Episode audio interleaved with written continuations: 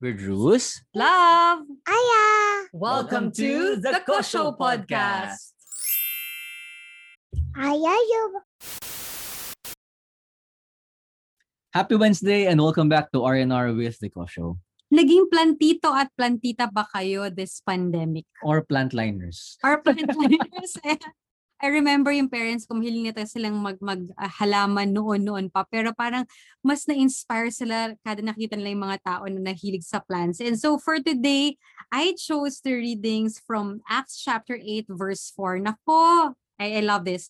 Now those who had been scattered went about preaching the word. This is the time na si Saul, yun na yun, uh, pinapersecute na yung church and ito yung time ni Philip.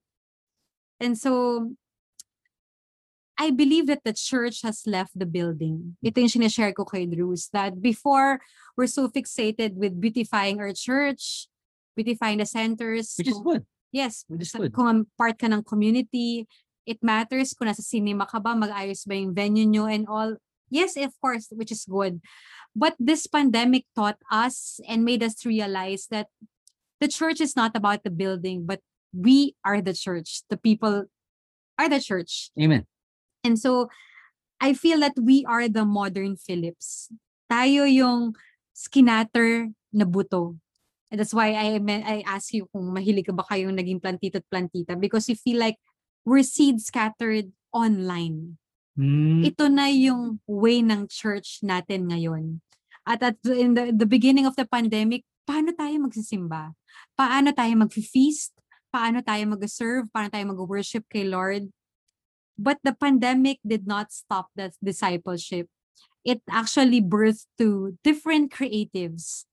We're, we're using this platform, we're using podcasts and different social media channels to proclaim God's word in more ways than one. And so I believe that you two who are listening, you two who are watching us right now, God has planted seeds in your hearts that you can live your life in a better way even in the midst of pandemic.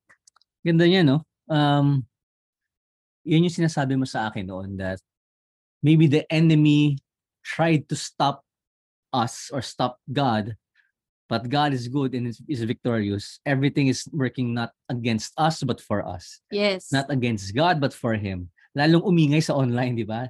Parang pag pinigilan mo lalong iingay, parang bata lang, no?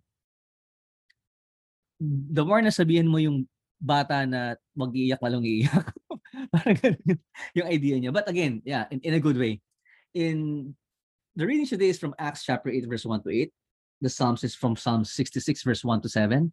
And the gospel is from John chapter 6, verse 35 to 40. And we are asking your your your support to journey with us by sharing the link, sharing the podcast, sharing this video, share us to friends and families. Let us reflect together and share your comments as well. What do you think? Um, sa akin, kinuha ko yung from verse 36 ng gospel. But as I have told you, you can see me and still you do not believe. Mm. Pag may lumapit sa yung tao ngayon, mami, at sinabi sa iyo, ako si Superman, maniniwala ka. Isip ko kung pwede ko ba sabihin yung parang proof na siya nga si Superman pero hindi. Oo.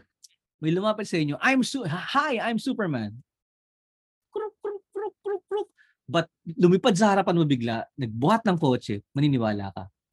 And people were looking for the Messiah. They don't believe Jesus. Now, here's the funny thing. Healing were happening. Loaves were being multiplied. The walking on water happened. Why still not believe? Di ba? Why? And up to now, miracles have been having we've been present in our lives. Sabi ko nga, mami, na na-realize ko, di ba na, I pray and I hope that the absence of unanswered prayers still will not blind us from the presence of the miracles that we have already in our life. Yeah.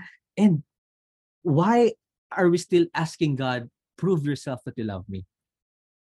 Prove yourself that you're God. Prove yourself that you can heal. Prove yourself that you can help me get out of this debt. It's as if we were telling God, prove yourself. And Jesus knew, alam naman ni Lord na makakalat ang message about Him. Eh. He knew ang magkakalat ng message are not the people who knows the Bible, the scriptures, but the masses, the outcasts, those who are hungry. Mhm. And he's not telling people na kung alam mong word, hindi ka para sa kay Lord. But he's telling you, remain hungry. Our hunger right now for, for God, when you say, Lord, prove yourself to me, we're not really hungry for a miracle. But it's really God's calling for us. Humanda ka, you're gonna proclaim my word. You're gonna tell people, I'm alive and I'm good. And let's start today. Let's start today by telling that God is alive in whatever thing that you're doing and wherever you are right now. Kaya nga in in the first reading, in verse 4, once they had scattered, they went from place to place preaching the good news. And the good news is not simply, oh, in Acts, oh, in John. The good news is simply like, God is good. Salamat sa Diyos, buhay pa ako. I love that. K- Kasi I think 99% ng population natin meron social media accounts. Hmm. And so in any social media channel, you can always proclaim the goodness of of God in your life. Amen. So, in what way have you been sharing God in your life?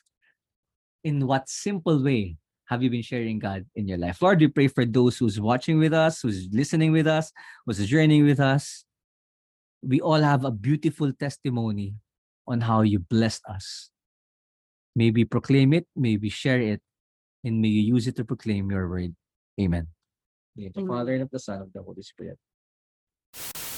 So follow us, subscribe to our channels, Facebook at The Kosho PH, Instagram at Love Kosho, at Bruce Kosho. You can also follow us in our business at Pathfinders and Doers. And of course, our YouTube channel, The Kosho PH. And make sure to get copies of our book, The Love Connect, the Couple's Language to a Happy Marriage, and the link below.